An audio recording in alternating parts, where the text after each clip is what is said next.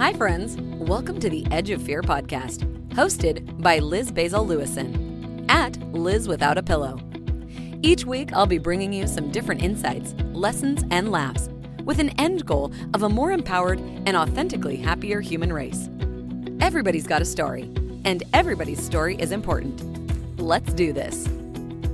Hello, my friends, and welcome back to another episode of the Edge of Fear podcast. I am your host, Liz Basil Lewison at Liz Without a Pillow. Today, I want to tell you about my waves of hysteria. I like to call them breakthroughs. Um, since this quarantine began, we are today, it's April 17th, day 35 of my individual personal quarantine. And I've gone from, I think, probably the second week.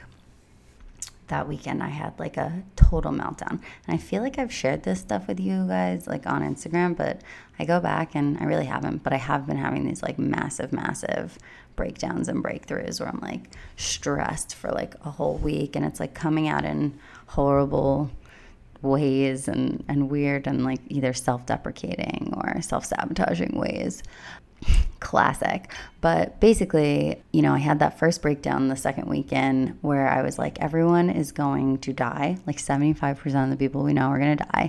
And like currency is going to change. We're going to be like using like trade and like just accepting that like this would be like the way now people would like interact and like everyone would have masks on like all the time just like going forward. No one like touches each other. People keep like a far distance. Um, and then you know a few days later i had this um, this breakthrough where i accepted that. I accepted uh, you know the death rate would be like a few million people or you know or way more.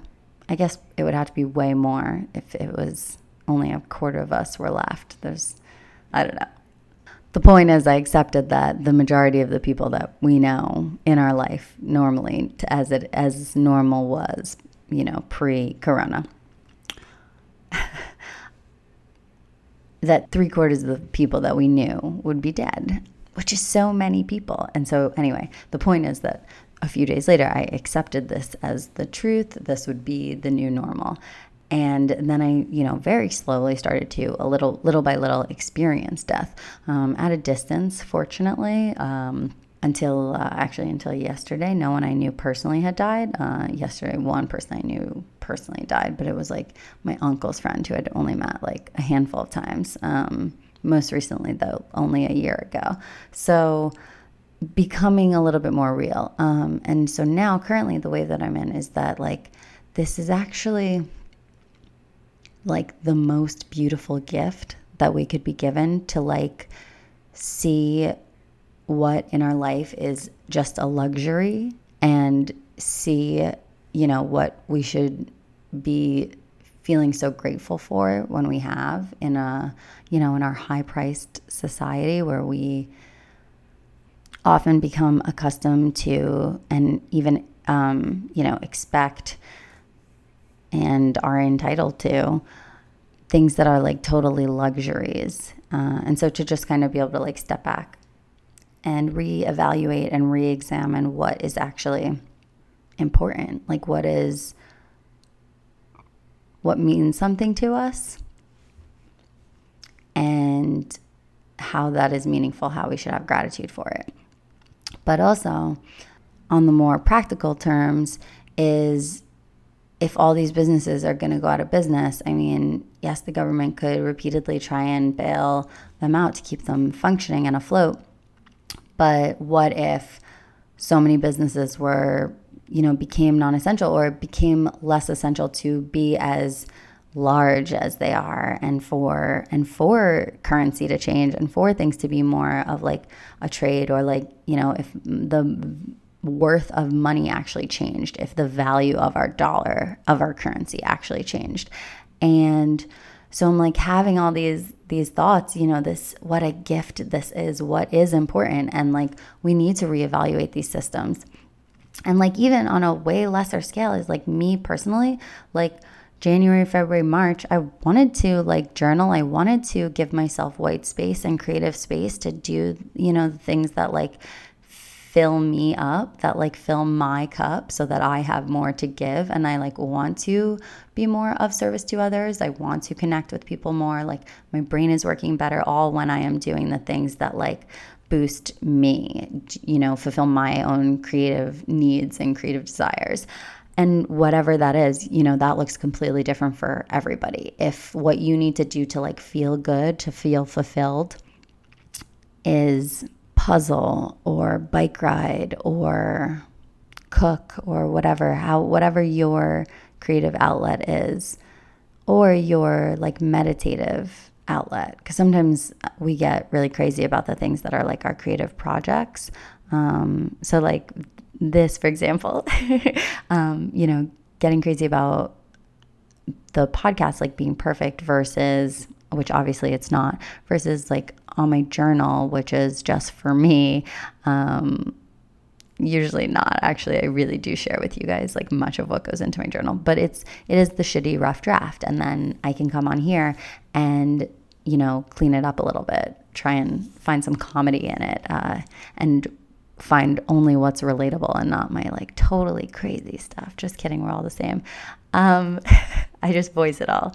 But so I'm having these thoughts as to how they apply in the you know larger scale of like the whole world and then on the microcosm which is like me and my life and how you know if if i take this as a blessing, as a gift, this like time to myself to figure out like what could make me better. What if on the larger scale, on the, you know, the broader planet, we took this time to like look more deeply within and like figure out which systems work and which systems don't and and and and implement the things that make you feel good, that make, you know, that make things just run kind of naturally. Like ecosystems like run naturally like nature runs naturally it's it's not this like keeping up the way that we've been doing in the human race and just because it has been going a certain way for a long time doesn't mean that we should continue doing it that way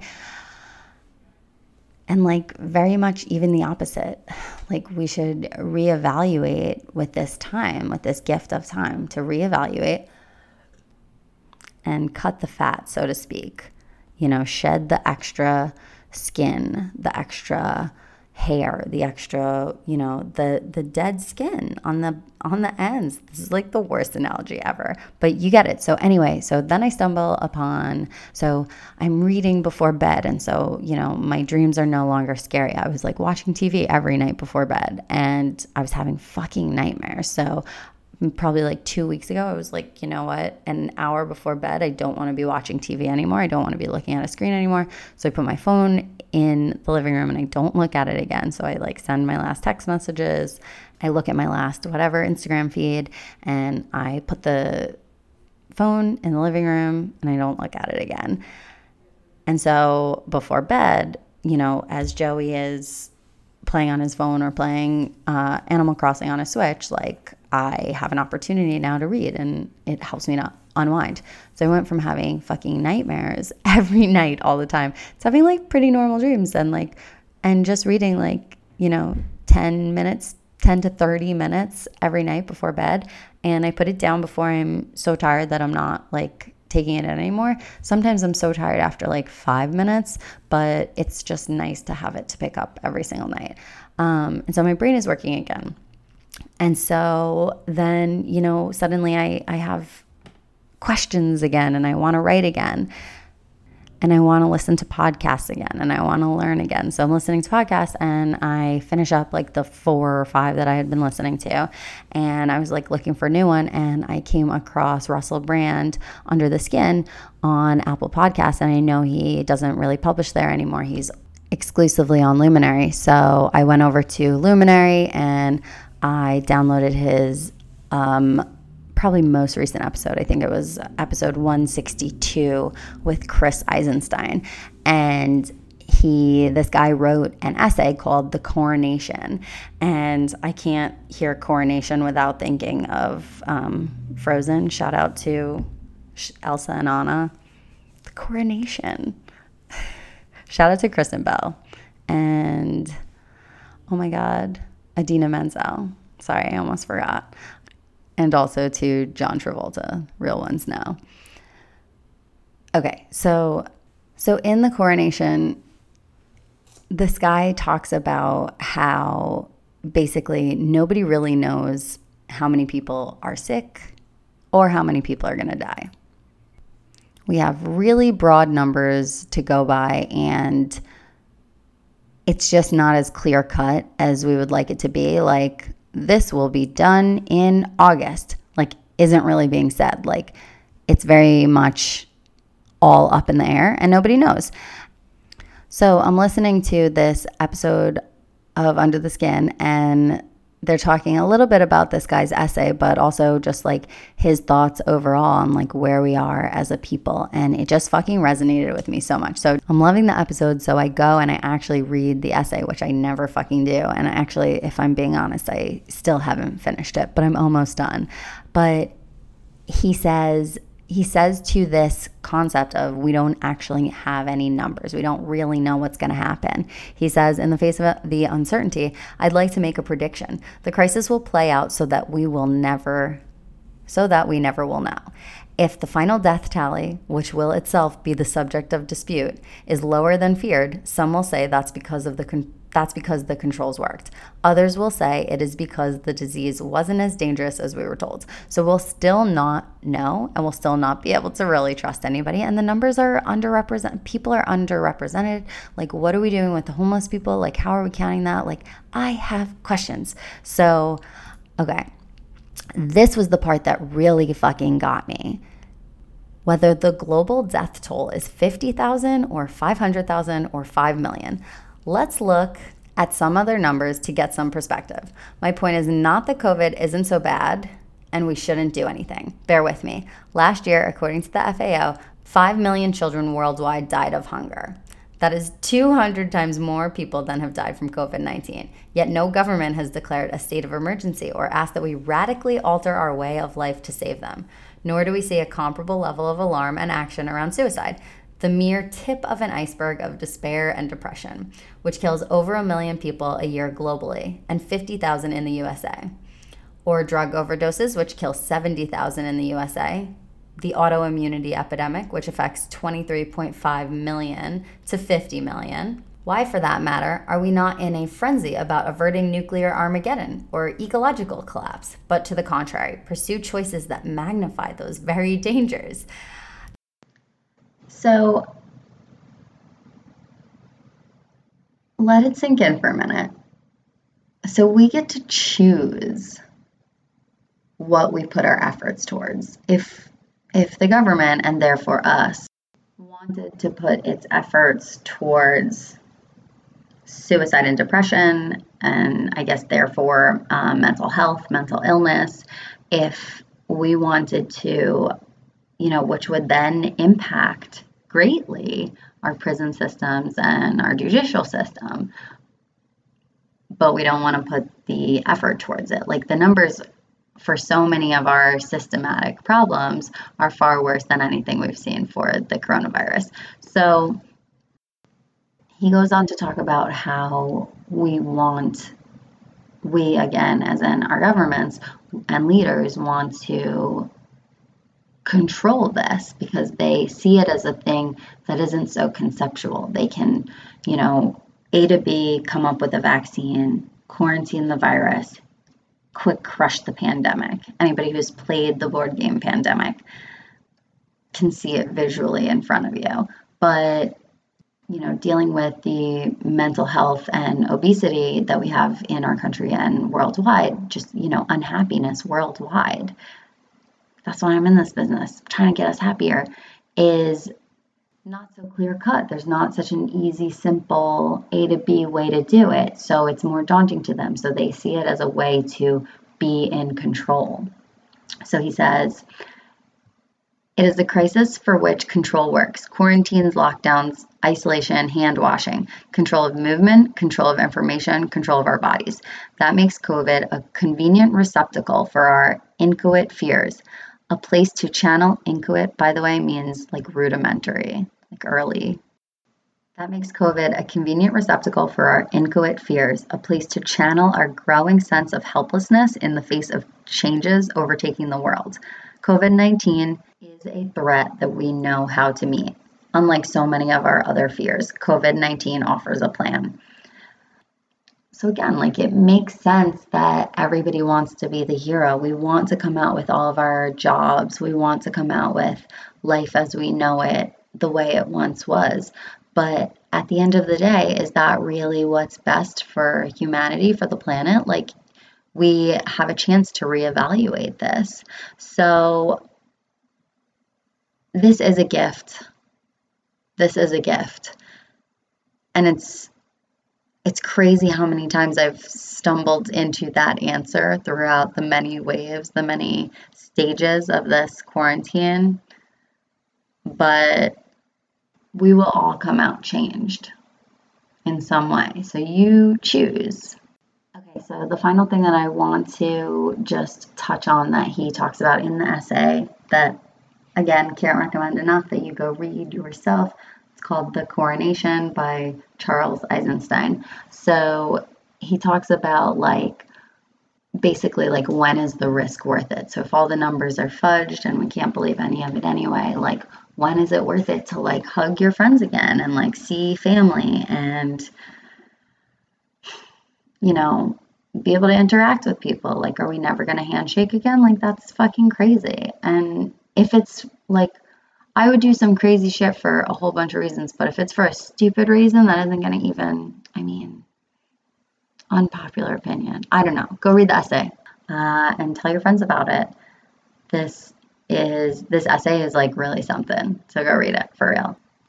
Figure out if your mind could be put to use in this revolution because that's what this is a revolution of the minds. Let's work to put some better systems in place where we have flexibility to work from home, where people treat each other like humans instead of like work machines, just, you know, part of this corporate capitalistic whatever society you're in, like where we don't care about people's like humanity and happiness ultimately. Um, and we are able to be like victims, victims to the enemy. The enemy is the virus, and we together are are the state being governed, being told what to do. Is that a life we want to live? Like, when is the sacrifice? Never got to this point either. When is the sacrifice worth it that we just don't see anyone we love ever again, you know, because of the thing that they chose to be an, an enemy because of what they are telling us to do. So, okay. All right. That's it. Read the essay, The Coronation. I will link it in the show notes. Also, how great was episode 46 with Natalie Zeises? I loved re listening to that conversation and putting that episode out for you guys because those were like crucial conversations that needed to be had. And like it's a conversation that you need to be having with yourself. Um, so go check it out. Uh, i always recommend you guys listen on one and a half speed but like dip your toes in everything. And then if you really love it like slow it down and really listen. But it, it lets you listen to a wider variety of podcasts instead of staying sucked in your normal routine of the same four to seven podcasts like we all do. Some people have more, some people have less. I got it. Um, but I love you guys so much. If you listened to this episode, please tell your friends about it, share it in your Instagram story, share it on social media. I love you guys so much, and I will see you next time. Thank you so much for being in this quarantine with me. Thank you so much for tuning in and listening to today's episode. For more information on this episode, check out the show notes or find me on Instagram at Liz Without a Pillow. If you loved what you listened to or know somebody that would, please share it. Screenshot the episode in the podcast app, share it to your Instagram story, and tag me. If you'd like to lend your personal support, take a moment and leave a review on iTunes. We would be so grateful. Tune in next week for a brand new episode. See you then.